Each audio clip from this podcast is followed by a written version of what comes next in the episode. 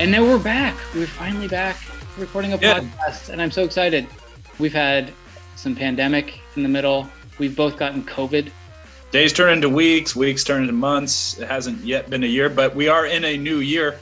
There was so much we should have recorded about looking back. So let's make up for it all here in this one recording, yeah? We're going to, so what is this, like a 6-hour podcast? Is that okay? Yeah. All right. Strap in. No, today we're going to skip a lot of the stuff we missed. We might do some real quick mentions. Quick hits. Hey, did you like it? Did you not like it? But, you know, because there's a lot of things that we wanted to talk about and have a podcast about and never had time. This time, though, the Matrix regurgitations, or whatever they call it. I was wondering what it would take to bring us out of hibernations. Would it be hibernations? Well, we're each in our own little hibernation. Ooh, would it be that's the next sequel? Would it be the excellence of Spider-Man: No Way Home, which you probably still haven't seen, huh? I haven't seen it because it came out and I got COVID and holidays, and you know what I mean, right. Is one of those rare exceptions. Trust me, I'm becoming more of a hermited person. I spent the last 4 months, literally, I think a few days after we last recorded, I freaking broke my ankle. Then I got sick, just recently. So I've literally been at home almost every day for 4 months. I feel like Groundhog's Day, in my apartment, but that's fine. But right before the holidays, actually on my birthday, Spider-Man came out and I had to make an exception. I am totally cool watching everything I consume from here on until I die at home. I really am. I don't mind paying $20 just to the extra monthly fee of what I'm already, paying just to see it. But if one movie this year more than any other had to be seen in theaters, and it was Spider-Man, that would be the one exception I would make. And I did. And it was like an awesome birthday gift to myself. Me and my daughter went and saw it. You know why I did not make the same exception? Because you did not buy a third ticket for me. No, if you recall, I tried to buy 9 tickets because I was just going to be the three of us, if you remember, and then one of our close friends who's so close that she doesn't even want to invite us to her baby shower, which is fine. I understand it's a gender line thing, and I guess we fall on the wrong side of it. I guess it's different when you're showering with a bunch of women versus when you throw a couple of guys in the mix. No, but men are stronger. We can scrub harder. We can get different angles, And I don't shower with babies that often, So it's like a special treat when you do. Yeah. But no. Every time I think of pregnant people, I just want to tell my pregnant joke. It's not as funny over Zoom on a podcast, but it gets people when they hear it for the first time. The one about feeling the baby, I've told it. Have you told it on this podcast? No. Okay. So my sister is also pregnant, right? Uh-huh. First time, really excited to be an uncle. She asked me, I guess the baby was moving. She asked me if I wanted to feel it. I was like, yeah, this is awesome. I didn't know she meant from the outside. Mm. Yeah. She got really mad. Awkward Christmas. Yeah. Yeah. Yeah. I guess COVID was a just punishment. Did you get it from her? Did she purposely give it to you? We all got after our Christmas gathering, which everyone, out of respect, my 88-year-old Nana, we all went and did our little home kits first. I did 2 just to be safe. Same with my daughter. And out of the 9 of us that gathered, 5 came down with COVID. Myself, my daughter, my brother, my aunt, and my sister included. And then there's some weird uncle, but I don't care about him. He basically looked like COVID before COVID was COVID. He's like the human embodiment of COVID. And I don't mean that to mean he's from a certain part of the world, because COVID's a global problem, not just the Kung flu, the Omicron, the Transformer variant. It's kicking butt and it's spreading. So just as well that I'm at home consuming lots of content in the meantime. But all that to say, yes, Spider-Man Far From Home, No Way Home. What were we talking about? Yeah, No Way Home, which you do need to go see. I had so much fun, and it was a long movie, and it was never to the point where I was like, God, would let's hurry up. I was like, I could have done with another half hour, honestly. It's the highest rated Marvel movie, I think. It's not my personal highest rated, but dude, it's awesome. It's top tier. All right. When it comes to, I'm really looking forward to it. It's actually really hard being a geek and not seeing it, and it would be a conflict for me for sure. But more than that, It's really, really hard to avoid spoilers right now because, you know, I go to Instagram and GameSpot. You go to Instagram? Well, yeah. I go to the Instagram building in San Francisco. Yeah. I honk until someone comes out. And I say, so what's trendy, guys? Yeah. It's like when Michael Scott really hoped YouTube came out and recorded him. So, no, but I mean, like if I'm, you know, anything I seem to click on is always spoiler territory. And, dude, there were spoilers out before the freaking movie came out. Yeah. So now, really now 2 weeks and plus later, or 3 weeks later. Yeah. Yeah. The fact that you've probably managed to avoid most things, there's still some awesome surprises, I believe, in store for you. I know I was teasing the night you came over that later that day after I'd seen it on my birthday. Last time I'd seen you, by the way. Good to see you again. You know, I was teasing a little bit, but there are some awesome, just even low key spoilers. Of course, you know about the big ones now, the other Spider-Mans. And I mean, how could you not know that?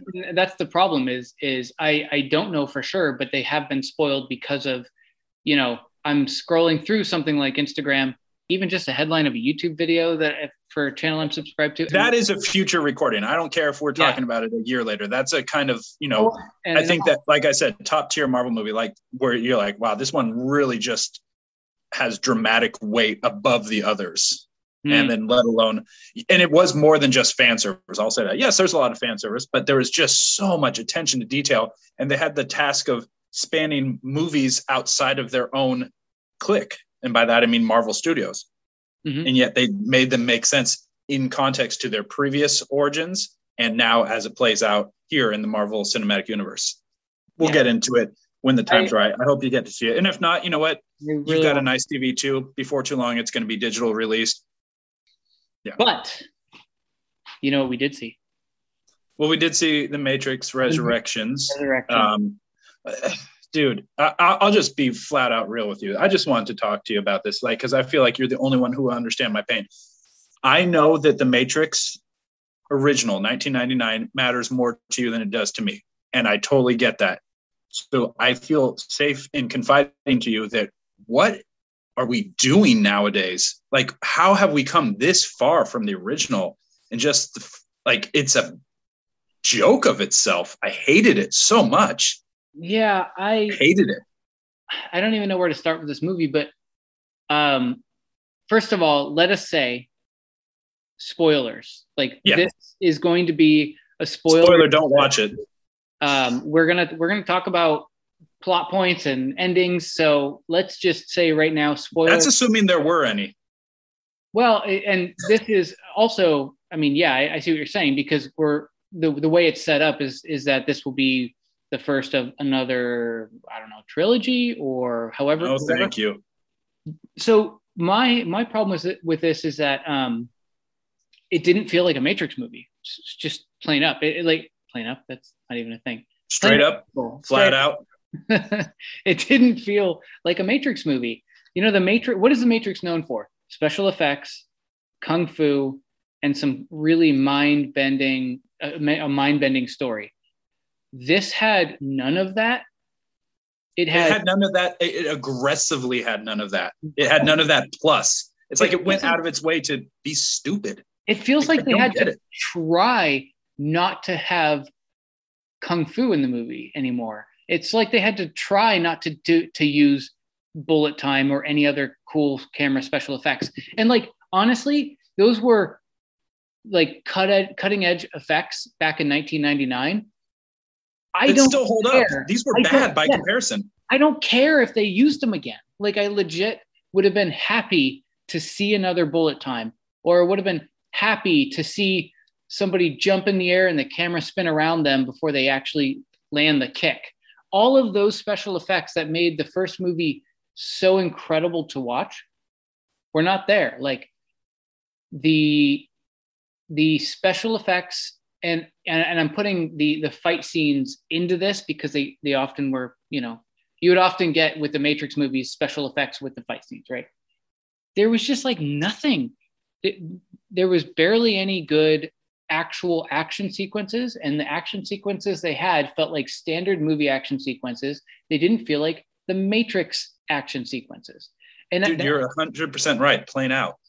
I mean, like, exactly. That should be like my new tagline, like play now. You should try to get that like over in your business meetings. I'm gonna get a shirt that just says play now. And I genuinely, I was intrigued by this movie for about the first 5 minutes. I was like, oh, this could be interesting. Yeah. And I sat through it. It was this time a week ago when I was at the height of my sickness with good old Formula 19. And when I was done watching it, I was like, am I having a fever dream? Did whatever's going on in my body force me to hallucinate? Did I have such a high degree of fever that I thought I saw something this bad from the same makers and studios and actors? Well, yeah. Mostly the same actors. Wow. Do you suppose Hugo Weaving took one look at this and was like, nah, I'm good? Well, I don't even think they offered it to him. Honestly, I would assume that all of the clips they used of the original people were all just from the movies or footage that they had. Any cut of Hugo Weaving was a quick cut. Anything from the old movies was, it felt like... A third of this movie was just clips. It was a clip show. I know. So that's how you save money by not having to... I'm going to be very scatterbrained. You're going to have to rein me in sometimes, because as soon as you say something, it's going to remind me of something I just hate. And I want to just be like, this is not the Matrix. I also feel like Lana Wachowski doesn't know what a video game looks like, because she kept on showing clips of the movie and saying it's the video game. No, why you show clips of the freaking video game? Yeah, or take those, or make one up, take those clips and kind of make them look digital, right? Like they are an actual game. I would have been cool with that. But so, okay. This movie was all over the place, and I kind of feel like accordingly I am too. The story, I don't mind the general premise, right? I don't. The Matrix is on a 20-year loop, basically. Well, the general summary, which is a little ridiculous, but is that Neil Patrick Harris's character is a new architect, and who was conveniently there, and we just never saw him in the third one. Well, he's another program who I guess just never had a part before, right? Yeah, and just magically was there all along and watching the whole thing and resurrected them. So he created a new world, a new Matrix. But I guess for some crazy reason, they're not getting the amount of power they needed for some, out of the billions of people, they weren't getting the power they needed. They needed to get Neo and Trinity back, because when they're together, or at least close together, the sort of attraction or whatever it is, like that magnetism they have, creates a ridiculous amount of energy. So that's enough to endanger all of the Matrix again by rebuilding them, which, by the way, if you have the ability to rebuild dead people, why are you using real live people to be your energy source? Just rebuild all the dead people in the world. You know what I mean? But that's, whatever. So that's the premise. And I do kind of like the way that they said after the last movies, the war between man and machines is not really the same, and now some machines are working with the humans. I think that's a decent story. That's a cool way to take it. But I think that it would have been so much better if it didn't focus on Neo and Trinity again. It would have been just so much better if the Matrix picked up where the last one's left off, and we got these new characters, which weren't bad characters, as long as they weren't complete rehashes of the old ones, but make new characters. We have a new Zion. I don't remember what they call that place, but let's have some new characters and a new story and a new movie, but also let's throw some new cool digital effects in. Let's throw some new cool fight scenes in. I just don't understand why, all the things that it's like they had a story, and they felt like in order to make it feel like the Matrix, they had to bring back two of the key people, when really what they had to do is they had to bring back all the things that made the Matrix great. And it was not Keanu Reeves and Carrie-Anne Moss. It was not those two that made the Matrix great. It was the special effects, the story, and the fighting. You know what I mean? And Hugo Weaving. And Hugo Weaving is pretty great, yeah. I mean, that guy has gravity anytime he's on the scene, especially when he's in a suit and he's like, you know, just a boss AI. Right. Literal gravity because he could fly. Okay. So this story was confusing as fuck. I don't understand how Morpheus was a bot. I don't understand how now bots who are part of the construct can now choose to take pills. That's fucking stupid. I guarantee you, in my mind, and I don't care if I'm wrong, it seems to me very convincing that probably Lawrence Fishburne took one look at this and was like, nope. Or the studio just didn't want to pay him, so they had to go get diet Lawrence Fishburne. And what was his point? He was basically for the whole the bulk of the movie after he got glitched into the real world after taking a pill as a program, as an agent, which I didn't understand. He was basically just an invisible man who could freaking use vibranium to construct his physical self so he could go anywhere. What was the point? Yeah, so I don't know. I was also confused. And to be honest, I even watched some YouTube videos trying to explain some of that. And I remember seeing it and going, oh, I guess that kind of makes sense. Yeah. It has something to do with Neo creating, I cannot remember what they call it, some version of the program, of the Matrix program that has rehashes of the old characters he knew or something like that.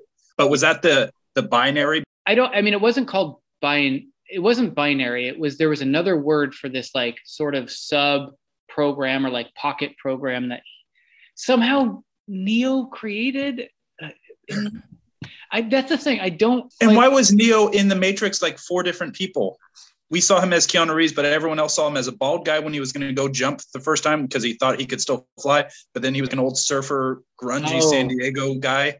What was that? I didn't understand that. I remember understanding it when I watched it. I think it was the fact that he is, in order to keep him alive, his consciousness is taking over other people, but they see him as the body he's taking over in a way. I don't know.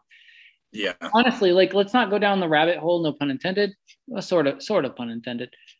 I think that the story was convoluted and not explained well, but the general concept, I don't mind. I just think that if they're going to try to build a whole new world in there, they did it too quickly and they didn't earn it in a way. And I know that sounds weird to say. No, the pacing was completely not conducive to storytelling. Yeah. Like, and this was like beat after beat. It was a Matrix in a blender. It was not, but then had no flow. But then like almost fast forwarding through any sort of actual fun action sequence in a way, like the training sequence where they're in that kind of Japanese looking, which was very much just a rehash of something they've already done, which was done on purpose. And I don't mind. Fine. It. But then it's, you know, all Neo does is kind of block and get hit. And then he does a force push. And that's all he does for the remainder of the movie, by the way. He just force pushes everything and force shields everything. And that's my issue is like, we know he can do this stuff. We've seen it. Not only does he have we seen him do it before, we also know that he can still actually do action sequences because of John Wick, right? Like we know he physically, he's in great shape for his age and can do this, but it feels like they just decided not to put him through any sort of actual training or anything like that, or, you know, prep him for any fight scenes. And they were like, don't you worry, we're just going to have you force push everything. Yeah, basically, you just got to look confused the whole movie and put your hands out. And he was like, dude, I already always look confused. I'm good. Yeah. Have you seen Bill and Ted? It's like my style. And I feel like even when they had an action sequence, like they had one fight scene where for some reason the Merovingian was there and Agent Smith in his new Hamilton King costume was there. And a bunch of other people, there was fighting, but it also seemed like a generic fight scene from a generic movie. It didn't seem like a Matrix fight scene. And then the final fight scene where they introduce, I mean, they introduce the swarm, right? Which is zombies, basically. Who just dive bomb. And then it becomes just this weird swarm of zombies. And that's just another faceless army. And I think one of the things that made The Matrix so good was that they were never fighting like faceless armies as much. I mean, they did every once in a while in some gunfights, like in the lobby scene, right? They're fighting kind of faceless cops, but like the real threats were the agents, and that was never an issue here. Like the agents weren't really the main villains, and I feel like they should have been. Yeah, just everything inside of this movie lacked identity for me. Like, who is Neo now, and why do I care? And who is Tiffany/Trinity? And again, why do I care? Who are these new guys? You know, you can't just say, hey, it's 1999 again in 2021 and just slap cool glasses and rave clothes and stupid haircuts on them. Like, it doesn't play, you know, like, and who are the bad guys? I don't understand. Why are the two main bad guys who pose a threat to our heroes fighting with each other over what? Like, I just... You mean Agent Smith and the Architect? Yeah, that I get it. I didn't get it. Like, why were they fighting? Why did Agent Smith first try to fight Neo and then try to save Neo? I don't understand that. And then And then why would you have the bad guy at the very end, jumping ahead, cornered, defeated, and just like, hey, by the way, we're back. You better stop. Now it's time to fly away. Like, what? At the very end? And, okay. That ending was atrocious. I thought The Matrix Returns, the third one. I thought the ending of the third one was bad and ambiguous. This was just flat out garbage. I hated this ending. Yeah, let's talk about that ending. What ending, I say? Like, that wasn't an ending. It was just an excuse to roll the credits. Nor was it earned, right? Like, we're doing the zombie thing where there's no fighting. Well, there's a little bit of fighting, but mainly it's just escaped from them as they're dive bombing. It's like Escape from LA with zombies, and you get, you know, Neo just force pushing everybody. There's no actual fighting and cool effects. And then they go up to a roof, and suddenly Trinity is the one who has... Now there's two of the ones, and she's more the one than he was. Right. Because he's pretty useless without her. Yeah, right. But at the end, right, so that was kind of second to the last scene, and then the last scene was them going and visiting the architect in a very dramatic way, and breaking down his building and slitting his throat and then bringing him back to life. But like... You know, it took Neo a while to get to that point in the trilogy, the original trilogy. It didn't seem earned to just give it to Carrie-Anne Moss's Trinity character all of a sudden. I completely agree. I don't mind that she is that, because I get what they're saying. They're saying there is no one; it's the two of them together, and that's kind of the whole point of this movie, is that when the two of them get together, there's some amazing things happen, right? When the two of them get together, it can break the Matrix. It can create this incredible amount of power for the Matrix when they're near. So I understand what they were going with was the fact that Neo was never the one. Neo was only the one when Trinity was there to guide him and be his like driving force. I get that. But it came out of nowhere. It just came out of absolutely nowhere that she then became the one instantly.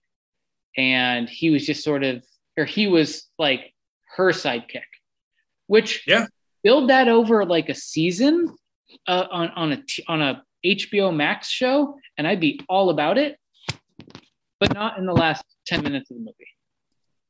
I'm just going to kind of ride that wave. This movie, though, I don't stand opposed in general for this movie and for all the places we've been before 20 years and beyond, through 3 movies, a video game, a really cool, if you remember, Enter the Matrix or the Animatrix. Enter the Matrix was the game. The Animatrix is like Matrix. It had a different title. Everyone just called it Animatrix. 8 different shorts. But I remember watching all that, consuming all of it. And there was a time where I was just completely on fire with this universe, even though, let's be honest, the films originally lacked quality as they went, especially by the third one, I was like, okay, I'm good. But all that to say, I don't stand opposed, but it just felt lazy and unearned. And like, there's a little bit of an agenda and just like girl power in this movie. Mm-hmm. Like even just, and someone could be like, dude, you're really digging. I don't think so. I felt this way. I stood there and, or I stand when I watch my movies. I sat there and watched this movie, all needless 2 hours and 30 minutes of it. Even just by the way, at the end, what did they do? They just played Wake Up Again, but it was a female cover band doing it. And it was just all like, yeah, girl power. Because, you know, one of the original filmmakers is female now. Cool, whatever. I don't care. Both of the sisters are now female. I only knew about Lana in this case. Lana, excuse me. I that's all. But it was just like, it was a little too just like beat you over the head with it. Yeah. And just it felt like a real life agenda taken out on film. And I didn't like it. It just felt so forced. And the fact that Trinity really was the end game in this movie, like you said, show us that. Why? She's been asleep, same as Neo Thomas Anderson for 20 years. But just now all of a sudden she's more the one than he is. Okay. Yeah, no, I agree. I don't mind Lana Wachowski. Completely don't mind. It just felt out of nowhere. I think that's it, right? It's just the whole thing felt like, okay, if we were to go into the deep dive, a lot of people look at the Matrix trilogy, the original Matrix trilogy, and say, hey, there was a lot of hints about what the directors were feeling about that, being in the wrong body, like the sort of dichotomy between male and female, and like that was. A lot of people will go into it and say that's a big part of the original trilogy. And I don't disbelieve that. I actually think that's totally true. But it was done so masterfully that you could believe it if you wanted to believe it, and you didn't have to believe it if you didn't. Like, you know what I mean? Like, it didn't determine whether or not you liked the movie. But now it was just like so forced. And I feel like that's the thing with a lot of this movie is forced. Like, for example, I don't mind a movie being meta, but man, a half hour or so of them meeting with developers and talking about how from Warner Brothers and they'll make us, that evil movie company will make us make three more or something like that. It's like yeah, it's like so. I'm sorry, you're getting paid millions of dollars. I'm so sorry. Yeah. So there's just I wanted so bad to like this movie, and you know that because. When the trailers were coming out, you and everybody else, literally, like all of my friends were like, dude, this does not look good. And I was like, yeah, it does. It looks shitty. Like when a trailer is not doing it good. I was like, no. And I was like explaining out like, no, here's what that means in the trailer, what I think it means. And some of it, sure, I might've been right. Some of it, most of it, I was probably wrong. But no matter what, it just wasn't put together in a way that I appreciated as somebody who literally my favorite movie ever is The Matrix. Yes, I know this. And the second and third movie, I never liked as much, but I can recognize how incredible some of Matrix Reloaded gets a lot of hate. I actually really like number two. Well, there was a lot of cool scenes in it. It had a stupid. I think what it is the first movie had everything. Great action sequences, great special effects, great story. The second and third movie got rid of the good story. Like stuff just didn't make sense anymore. But they had great action sequences and special effects still. And I feel like in the third movie, all of that is gone. So there wasn't a single thing besides the actors, the main actors, there wasn't a single thread that made me feel like this could really be a Matrix movie. You know, it's like the other ones were bad for their own reasons, but this one's identity was it was just a 20 years later, who cares attempt at rehashing with an agenda that just didn't play out on any level for me. And I was actually thinking, ignorantly and just kind of, really just, I guess I was hoping that they would take the same special effects they used in the last one. And they could modernize them or do something slightly new, which I know is hard to do nowadays, but I was really hoping they could do something slightly new or at least improve on the old special effects so that we felt like it was a Matrix movie, and that never happened. Dude, stuff looks better on TV nowadays. Like you can't come to the table, you know, being still, even if you're a fourth installment 20 years later, who cares? You can't come to the table like claiming the Matrix from a major motion picture company, Warner Brothers, looking like that. Dude, I don't have the best TV, you know, straight up. I spend $1,000 on my TV. Fine. From the first few moments when they're recreating the Trinity chase scene, mm-hmm. you could see the strings on the actors. I stopped and like really? Paused it. Yes, because of course they're harnessed in and everything. I'm like, what? Really? And I'm not looking for problems. I don't go looking for problems like that. I'm not some technical geek. And then I rewound it just to convince myself, nah, I didn't see that really. And nope, sure enough, you see him on the agents, or the cops. You see him on Carrie-Anne Moss's, I assume, stunt double. It was atrocious. I'm like, how did someone not catch this? This is like Starbucks at the Game of Thrones dinner in season 8. I'm like, hello, who is home here? Like, who's at the controls here? It was bad. I didn't know that. I didn't notice that. And instead of doing a new bullet time or anything like that, what did they do? They just kept mentioning bullet time. Like, yes, we know. That'd be like if Max Payne, you know, who's also like Rockstar's kind of credited for bringing bullet time into video games, first of which with Max Payne, that'd be like if he's like says it in his own game. Like, no, you don't say it. That's just something we as the viewers or the players experience. You don't get to say it. That's dumb. Yeah. Once again, the meta tricks. It was too meta tricks. So I liked the first like half hour because I was like, oh, what does this all mean? And then it just fell apart. And the more it went, the more I just constantly was like, wait, that was the perfect opportunity for you to be a Matrix movie. And you let it go. And so I'm very disappointed. Sounds like you are too. I will really never want to watch this again. And that's ultimately, I've rewatched, well, God knows how many times I've seen The Matrix. I even like Reloaded for the most part. 3/4 of Reloaded is for me. Revelations, right? The third one? I think so. Yeah. Revolutions, excuse me. Sure. Had a cool end fight scene when he's fighting, you know, they have their showdown, but it was a progressively crappier movie. Everybody knows it if they're being honest. This one, just what was here?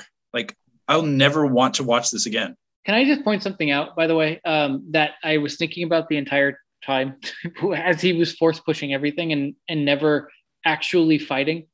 I kept on thinking, even when he was in God mode, like he was literally like the Superman of the Matrix, he still fought with his fists. He still like, I'm thinking about when he had hundreds of Agent Smith fight him, right? When we had that weird, like rubbery CGI looking. Super CGI looking, yeah. But that was back in the day, right? And so my thought was, man, I can't wait to see something like that now. But basically, he was using his fists. He was still fighting, physically fighting, even when he was basically Superman in the Matrix. Dude, it's like he had something in his contract in this one saying, hey, I'm not going to do any big action scenes or stunts. Yeah, he never like just randomly force pushed everything when, even when he like understood the Matrix wholeheartedly. So why is it now that is like the only thing he knows how to do? It's just, sorry, I don't want to keep diving back into it. I want to wrap this up, but. Okay, so here's something. Real quick. It's one of those things that the more when I first watched this, I liked it at first. And then the second or the later 2/3 of the movie, I really just more and more disliked it. And then the more I think about it after the fact, the more I dislike it even more because I realize how damn disappointed I am because of how much I love the original Matrix. Yeah. And so, let's wrap it up with maybe our final thoughts and maybe give it some pretty low score, I assume. Well, they tease that there's more movies coming. Say 2024, Matrix New Frontiers or whatever, or it has to be an R name now because it's all cute like that. Comes out. Retributions. There you go.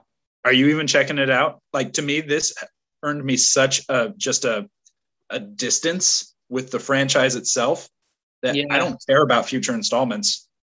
I do. I will still watch any Matrix that comes out. I mean, that's just, to be honest, like, I love the franchise so much that I will watch them even though I know how bad they are. It's like the Star Wars effect, right?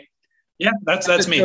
Episode 1, 2, and 3, and you're like, man, they are so bad and they're ruining it for me, but I'm still going to probably watch them a few times over because I love the world and the lore.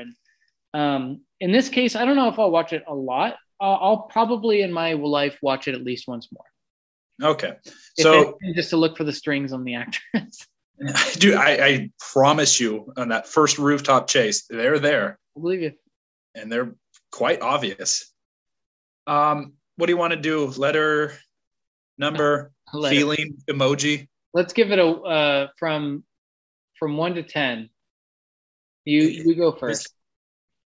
Okay, I thought it was maybe a little harsh before I saw it. When one of the review sites we go to, IGN, you know, who is video game, but geek culture in general, they gave it a 4. I think that's accurate. That like, to me, if 5 is just saying, hey, you're 50%, you know, mathematically, I know numbers don't always equate to like feelings, but if like the median average would be 5, this was well below that. It was a complete fail for me. I think a 4 is the only fair score. Probably even after anything under 5, it's just an absolute fail. I'm not gonna be like, oh, this is -5, you know. But sure, it was nothing. I think I would be a 5. Yeah. I just a little bit more because there were parts that I did enjoy, but overall it was very disappointing. Yeah. And okay, if you have thoughts, let us know. Yeah, you can let us know. We'll tell you. Yeah, if we can remember all of our, we don't stuff. Check anymore because we don't do podcasts anymore. And that's the thing. I was like, what is it going to take for us to come out of hibernation? That's what got me started in the whole thing about like, would it be No Way Home? Would it be so many of these things that we've, whether jointly or individually, but together in a cosmic sense, experienced? So much good stuff has come and gone, and it kind of bugs me that it's actually something negative that draws us out. But, you know, it's something I am passionate about. I am a huge Matrix fan, not so much on the level as you or someone else out there. But, you know, to me, like, the Matrix is a top 5 movie. So it just bums me out that it was something negative that finally got us to talk again. But maybe it's just timing and shit too. But there's a lot of stuff that's come since we've last talked about that I think just deserves quick mentions. Yeah, let's talk about some of that stuff. You would mention Spider-Man. We will have a podcast on Spider-Man. Yeah, that's it. That's whenever I can see it. Whenever this COVID thing goes away, well, not COVID in general goes away, but out of my system, then I will probably just go by yourself if you have to. If you say to me on one of my days off, hey, you want to go? Hell yeah, I want to go again. Okay. So what else? There are certain video games that came out. Halo. Well, yeah, Halo. It's good. It's better. It's better than that last piece of shit game, Guardians or whatever. Sure, the campaign is pretty legit. I do like Halo meets Far Cry, basically. Although I will say it feels a little aimless at times. Really? You know, okay. Just like treasure hunting. The map is not awesome, but the game itself is much improved. And I think it's a worthy first Halo on this current gen. Did you finish the game? I just finished the campaign last night. Okay. Well, so I did. I also finished it. It's really kind of been the only game I've been playing. Yeah. Even though I do have a couple of games that I got that I just haven't touched yet, like Ratchet and Clank, the Guardians of the Galaxy one. So there's some games that I really am looking forward to playing. Oh, and then, not the same, but I got a new Mario Party game. Like, excited about that. So yeah, that's cool. They're fun. Yeah. So I did finish it late last week, I think it was, or last weekend. I really like the campaign. I love the open world. That is so much more my style than the corridor shooter. I did, however, think that the story is still just generic space. I've never been into the story, and I know that there's a deep lore and a lot of geek. Halo's kind of a boring pool of story for me, just in general. Yep. And I just felt like it was a rehash of a lot of the other ones. Oh, the Ring. Oh, the Banished. Oh, Cortana. Oh, I'm Cortana clone. It just never hit for me, but it was never bad. It never sucked out loud. It just never really pulled me in. The game was top notch and simple as that. Oh yeah, I mean, and the weapon variety, you know, is still very much a signature of Halo's. I will say, after Halo 2 and 3, this was probably my favorite one, and I'm talking about the main, shooter Halos. I never got into Reach, Jump, ODST, R5. I didn't get into those. Well, see, Reach was good actually. Reach is surprising. Yeah, that's probably a regret. I might go back and just. But like they all are good. 5 was kind of a downfall in a way, but they came back strong. And so maybe that's, I don't know if that's something that we actually have to do a full podcast on. I think maybe. I don't think so. I think it was a worthwhile play. I'm not a multiplayer guy, although I have fun.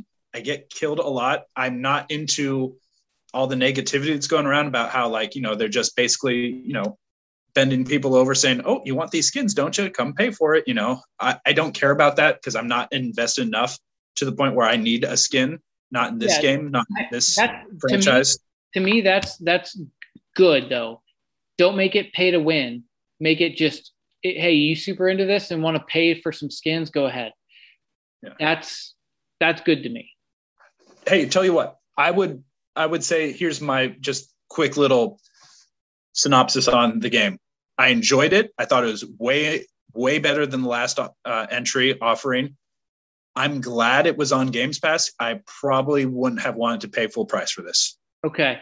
Totally would have paid full price for this, but I am still glad it was on Game Pass because I didn't have to pay for it.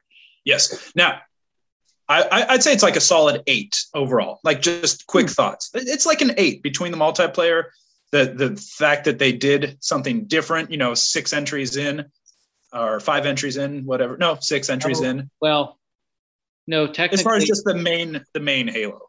Sure. Main Halo. Yeah. You're not counting like Reach or the shooters. Yeah, I'm not talking about the ancillary secondary games. Yeah, it was a solid 8 all around. It was very enjoyable. I think you're right. I think it's good.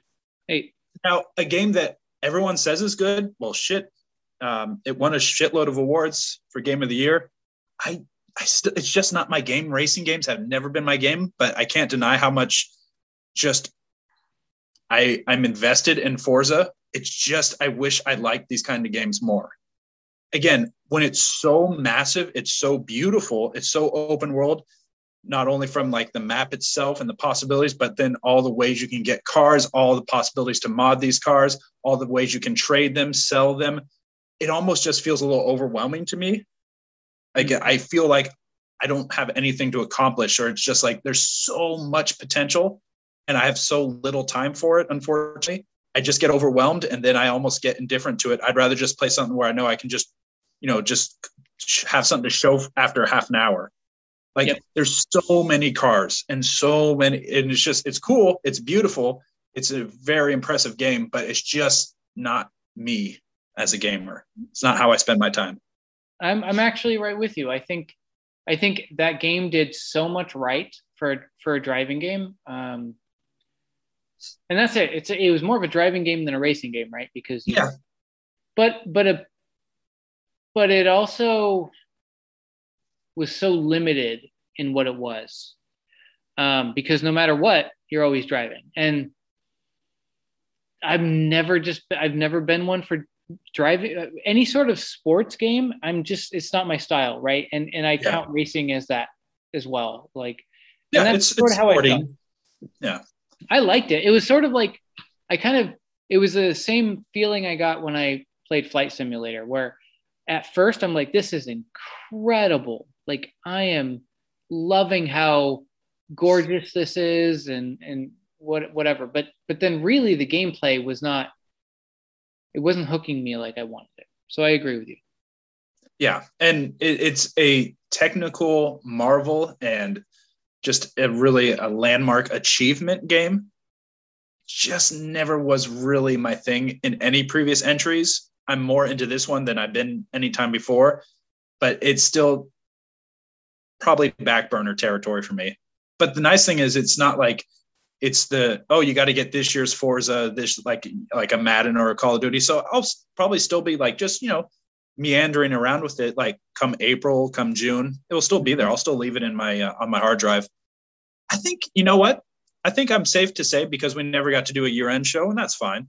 The year ended. It ended on a shitty note for a lot of people. The end, 2021 summary. Yeah. But if I look back at, like, if we were to do a best of or end of year, genuinely, I think my game of the year was It Takes Two. I finished it with my daughter. And yes, it's a very simple game, but oh my gosh, how much fun was that? It was just fun.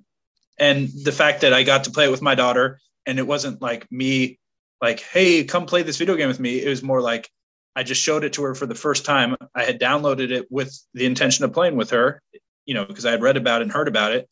But this game came out of nowhere. And oh my gosh, just like the emotional weight to it at times. And it felt like the best Disney Pixar movie that you get to play. Mm-hmm. You know, just imagination, childhoodness, some really adult elements out of the blue at times. Just the ingenuity and gameplay, though very simple, you know, puzzling and traversing. It was like the best of Crash Bandicoot in this generation. And I had such a blast with it. The ending didn't land for me, but I don't know if you finished it with your wife, but I'm assuming not. Nope. We have not had much time to play. I would really encourage you to revisit it when the time comes. It's a timeless game. It's not like It Takes Two 2021. But it is so imaginative, and just the way it brings different pockets of like childhood imagination into a playable life. I had so much fun with it. And I got to say, if it wasn't for that game, it would be Resident Evil Village for me. I love Resident Evil. I was going to ask you about that because I was surprised. It's just by the pure fact that I got to play it with my daughter. And it's not like, oh, every game I would play with my kid means it's awesome. But the fact that after a while, she was doing impersonations of her character on the couch with me, you know, and she was like, hey, can we play? The fact that we stayed up to 2 a.m. one day playing because we just couldn't wait to see what was next, or like what the next world would bring. I hadn't had that experience ever before. And just, you know, genuinely, if you remember, the whole basis for the story takes place right away with a pending divorce, you know, and being that had been my situation with her mom. It was like, whoa, this is really raw at first, you know? And then now I'm like, well, they're going to stay together, right? And like halfway through the game, we're like, do you think they're going to stay together? And we had to play to find out. And I really liked it. And I thought just the way they bring different parts of seemingly everyday stuff to life, but it's like Honey, I Shrunk the Kids meets The Incredibles meets Toy Story. It was just fun. Yeah. Yeah. I really like that game. I'll never need to play it again. Honestly, it's not like there's no replay value in it for me at this point, but just, it was so satisfying. It's also one that will get people who aren't generally gamers interested in gaming. So my wife doesn't like playing anything unless it's like Mario Kart. And 64. Yeah. But she actually enjoyed playing it. She's also the type who says how much she likes to play it, but then when it comes to like, what do we want to do this evening? And I say, hey, you want to play It Takes Two? And she goes, no, I don't feel like that right now. I'd rather watch Gossip Girls. But no, she doesn't. Isn't that her show? No. What's the show with Alexis Bledel and? I don't know. I don't know if she's ever watched it, but. Gilmore Girls. Oh yeah. Well, okay. Yeah. I think she did watch that. Oh, yeah.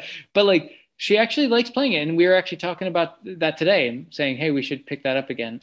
And you really shouldn't. But what I'm going to encourage you to just to get that final push in that direction is it's like canoeing with your partner for the first time. You find out like what you're really made of when something to in order to enjoy and advance and progress takes coordinated plans of attack and effort and communication. There's times where you're doing puzzles or you're trying to fight a boss and you have to talk to each other. And I was like, okay, ready, Faith? 3, 2, 1. Like it was actually like encouraging good teamwork and communication. And that's what literally face value It Takes Two was about. And I was just like, well done. Did you do the thing where like you're throwing a nail or whatever and she's going to swing on it, and then you like pull the nail back right when she would jump over it. Out of spite or just out of for fun? Yeah, just laugh at her. But I did that all the time. Oh, dude, totally, yeah. And then I would hear a frustrated tone of voice. Yeah, no wonder my wife doesn't want to play again with me. Dude, yeah, it's a great game. So that to me was what, in addition to Forza, Back for Blood, which was a lot of fun until it wasn't. Halo. Never got into that, to my surprise. I really liked it, and then it just got annoying because it just sucks playing with randos who just zonk out in the middle of the game or who just want to be shitheads. And then trying to get four people together, though when it happens, amazing if they're people you know, but it was a very cool game. It just reminded me of how awesome Left 4 Dead 2 specifically was. That's all. Yeah. But it was fun while last. Again, free to play with Games Pass. So I fine. I can't argue with free to play, honestly. Yeah. But I think that's what. Go ahead. No, I was just saying that's where I spent the bulk of my fourth quarter in gaming. So you didn't play Deathloop, which was, I think, a good one. I watched you play it. It didn't pull me in. But then again, I wasn't playing it. So that's kind of not a fair scale. I know it was very critically consensus, one of the best of 2021. I feel like Deathloop is something that some people liked way too much. Like they liked it more than they should. And then the rest of us were just like, hey, this is really good for 2021 because it's not up against anything that's like incredible, right? Right. You know, there are certain years where you look back and you're like, man, there were a lot of good games. You know, you had Spider-Man and Ghost of Tsushima or like whatever, right? Like all up against each other. In this case, I didn't really feel like that was the case. People were putting like Psychonauts near the top. And I'm like, dude, I played Psychonauts. I don't get what the hype is on that. Yeah. I think that Halo, Deathloop, and Resident Evil Village are my three top games. And I'm not really sure which one I'd put at the very top, but who cares? Because that's not really the point right now. Yeah. I think those three are like the three favorites for me. Nice. Yeah. I'm good with that. Yeah. Anything else that was just like, I mean, Eternals was bad. How bad? I think we probably have differing thoughts, but it wasn't good. I think we can agree on that.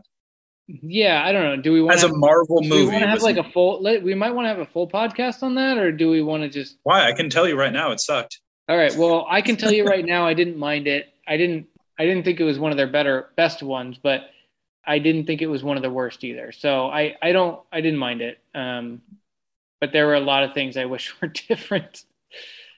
Anyway. Okay. Well then there you go. That's our review. That's our recap catch up.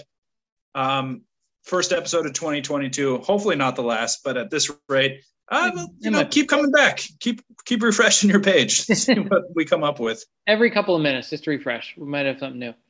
So, we like to end every episode with something cool. And this time, Brandon, you've got a shadow of the synopsis for me, right? Yeah. If you don't mind, it's going to be just a minute. Okay. So for anyone who is just joining us for the very first time, we often will do something we call shadow of the synopsis, where one of us reads some summary or synopsis to the other and want to see if that person can just simply guess what title of the synopsis is. I'm not really explaining it really well, but no, you're really doing a bad job of the synopsis of the synopsis. It could be a video game, movie, TV show, album, graphic novel, CVS receipt, nutrition facts. It could be anything. So, Brandon, what do you got for me this time? The evil lord Darkness seeks to create eternal night by destroying the remaining unicorns. Jack and his friends do everything possible to save the world and Princess Lily from the hands of Darkness. Enter a world of unicorns, magic swamps, dwarfs, and rainbows. That's all you get. That's all you get. I have no idea, dude. Oh, come on. You probably know, but you don't know. They set out to kill. I'll give you a hint. 1986. Is it that Tom Cruise movie? Uh-huh. It is. Okay. What was that one called? I never saw it. I never saw that one.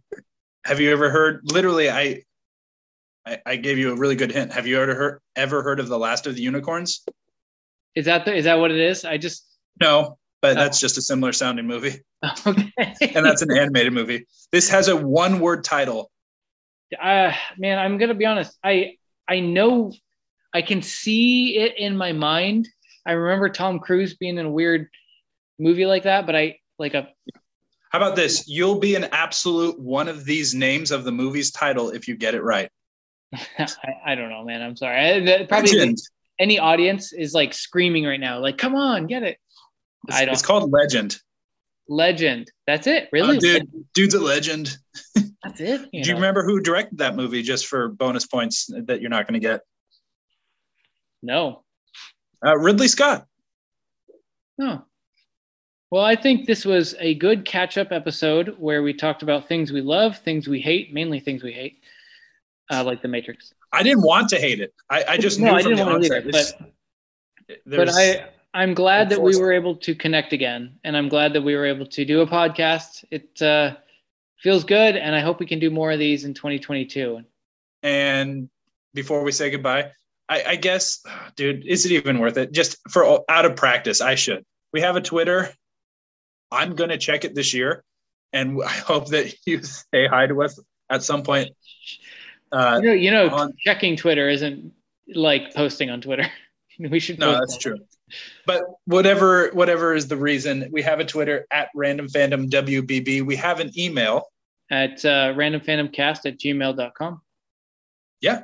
And then we have eyes and ears too. So if you want to leave us a review or interact with us, however you see fit, thank you so much. For being a fan of the Matrix Resurrections, said nobody. Yeah. Well, except for Lana Wachowski. Sure. All right. Anyways, thanks for being a fan of our fandom. And stay geeky, everyone. Bye.